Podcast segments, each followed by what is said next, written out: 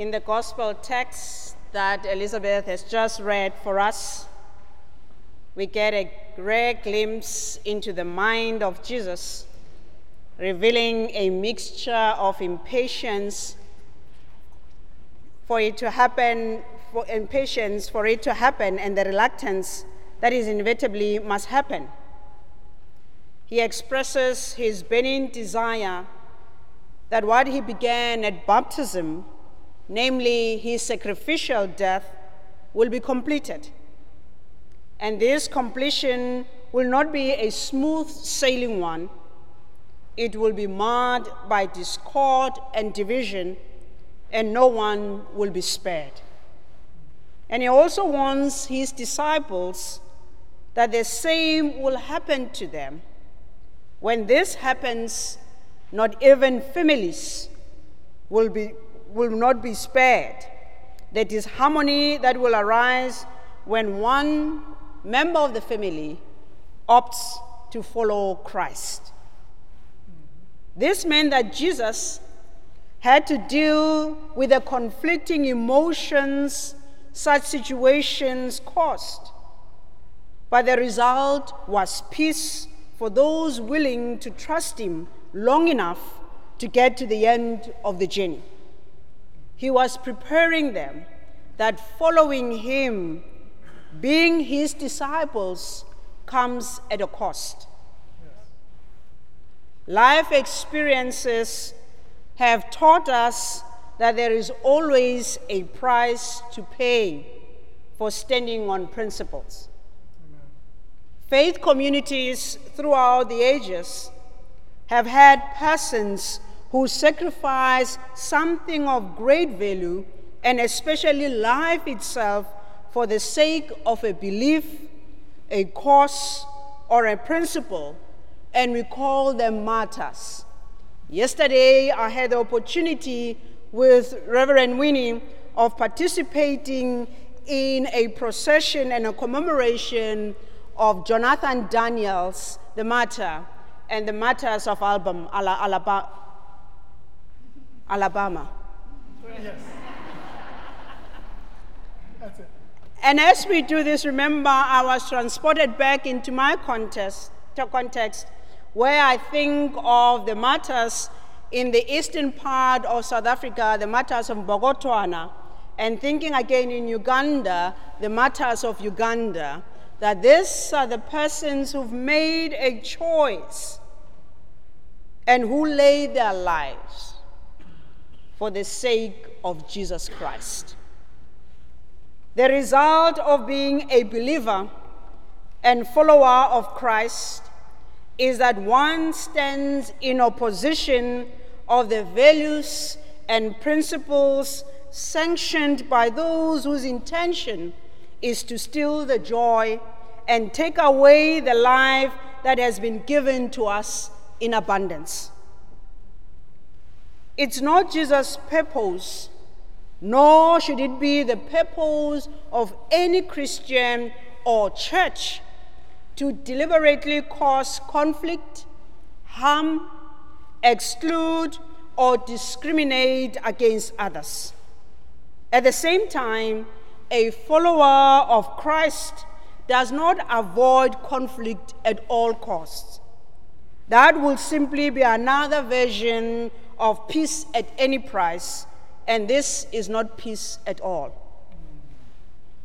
Part of what Jesus talks about in Luke chapter 12, verse 52, when he alluded to the divisions in the family is that those who choose to follow him, their faith is and should be anchored in the promises of God through Christ. Those who follow Christ are not sure what life will pan out, but they have faith that things will go well. There is a quality about lives in Christ which we cannot see or tangibly measure. However, we have the conviction that life is distinct, is of better quality, and is diverse because of Christ. And the evidence we have in our sacred text on all who Jesus chose to associate with. Those were the marginalized, the excluded, the forgotten. But in Christ, they had an identity and dignity. Living in the promise of the resurrection gives us, as his followers, assurance for meeting all the challenges of this life, both good and bad. And when all this happens, we might feel alone, but we are not alone.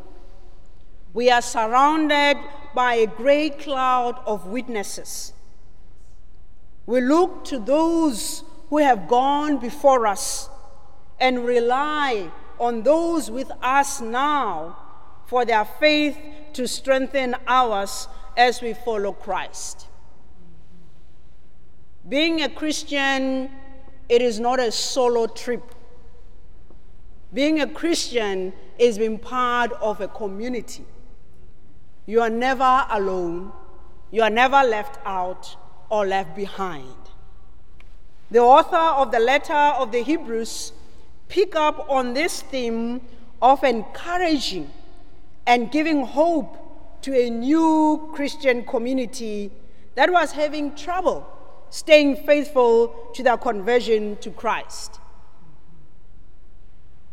They thought following Christ means that they will be happy all the time, they will be rich, they will have everything that they needed. They thought carrying the cross will be very light. But when they were in it, they realized how tough and challenging it is to follow Christ. Their choices to follow Christ caused alienation, contestation, and ridicule. They were called to persevere even though they did not know what the future will bring or what lies ahead or around the next curve of the road. Continuing with the thought, the author of Hebrew the thought that he began with in chapter 10 about faithfulness or hope, the author of Hebrew has this idea of faith, of faith being looking forward to the future, looking into the unknown and then unassured, but trusting that even in the midst of darkness, there is light, that in the midst of troubles, there's hope. And he says that running with perseverance the race that is set for us, we look to Jesus, the pioneer and perfecter of our faith, who, for the sake of the joy that was set before him, endured the cross, disregarding its shame. And I'm sure we know by now that his death on the cross was set aside for those who had done the worst of things in the community. The shame that the cross had until he transformed that shame into victory. In this sense, the letter of Hebrews encourages them and us in their new faith by listing famous saints of the Jewish tradition. It is like wanting to go and eat out you can look at the picture of the restaurant, but if you're like me, you want to see the reviews. Who has eaten there before? Did they like it? Kind of a reference thing. So that's what the, list, the, letter, the writer of the uh, letter of Hebrews says that I'm not asking you to be Christians. Let me tell you of those who have been Christians before you and how their lives were like. And this list of witnesses include our historic men and women. It is not those that we read in the Bible, it is those that we encounter in an everyday life. Yes. The cloud of witnesses includes those that we might not like that much.